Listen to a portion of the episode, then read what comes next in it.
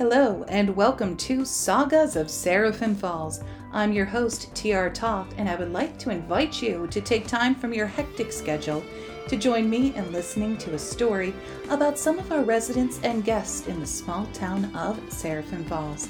They all have their own stories, and this is just one of the many.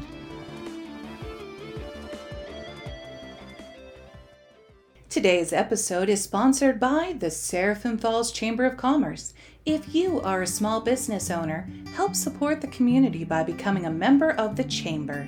Your membership gets you invited to monthly mixers, small business support, and advertisements in the monthly newsletter.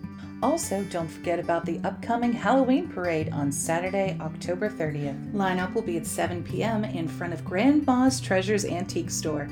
Winners of the costume contest will win a special prize pack, including season passes to Lakewood Amusement Park, home of Sammy the Seal. For more information, visit the Chamber's website.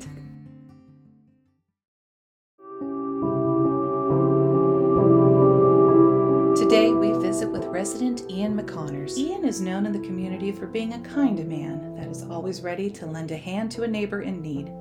He is known for his lavish stories that usually involve the fish that he catches down at the Peritus River. Ian was a very happy man until tragedy struck him in his life. Then he was never the same. He never lost his faith or hope in life, but he seemed to lose his luster. However, on this particular morning, things were going to change for him in ways he could never imagine. The old man went down to the river in hopes of catching the fish today. Just like every day, the morning greeted him with an immense amount of fog. He gave his sleeping wife a kiss goodbye, grabbed his tackle box and pole, and went down the slippery bank toward the river. The grass, thick with dew, caused him to momentarily lose his footing. He pitched forward and outstretched his arms as his ankle gave way and he slid down the hill toward the river with his pole and tackle box chasing after him. The man opened his eyes and looked around. He wasn't sure how long he had been knocked out. The fog had lifted a little, but had not completely evaporated, so only a short time must have passed. He sat still for a moment and tried to figure out what was broken or where he felt pain after taking his tumble. As he sat in the cool and dewy grass, the surprise began to wash over him. For the first time in years, he couldn't feel any pain.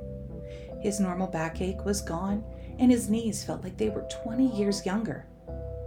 He smiled to himself as he thought the fall had maybe knocked everything into alignment.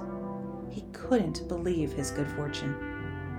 The man stood up and, not wasting any time, grabbed his baited pole and dropped it into the water. He had only been staring into the gently lapping river when he heard a noise nearby. It sounded like some sort of vehicle, but he couldn't hear an engine. The man turned his head to the right and saw a horse drawn carriage just starting to cross the bridge. He had to blink his eyes a few times because he couldn't believe what he saw.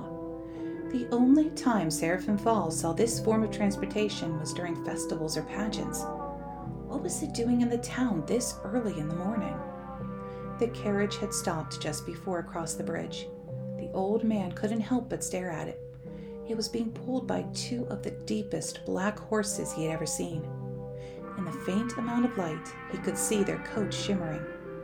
The driver wore a tall hat and stoically looked forward, avoiding all traces of eye contact.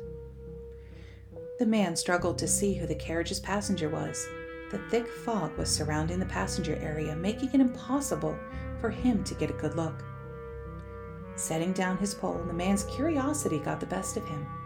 He started to make his way back up to the slippery hillside, this time taking extra caution to make sure he didn't repeat his earlier mistake. When he reached the road, he was able to get a better look at the mysterious passenger. He was tall with an olive complexion and wore the same style of hat as the driver. His dark gray suit was immaculately pressed, without a wrinkle in sight. While it was clean and tidy, it did seem rather out of date. Upon hearing the old man approaching, the passenger snapped shut his pocket watch and looked over at him. You need to hurry up. We don't have much time. You are expected, said his curt voice. The old man looked around to make sure the passenger was talking to him. Sir, I'm not sure you have the right person. I'm just a humble fisherman. Are you Ian McConnors? he asked. The man nodded his confused head.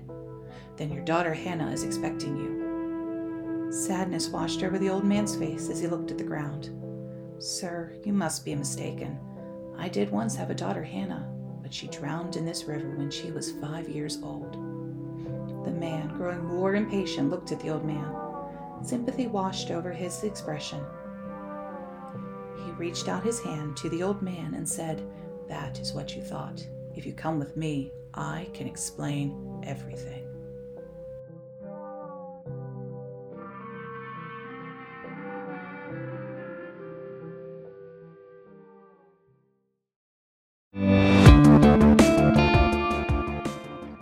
Thank you for joining me for this episode of Sagas of Seraphim Falls. Come back next week and every Friday during the month of October. A special episode will also be aired on Halloween.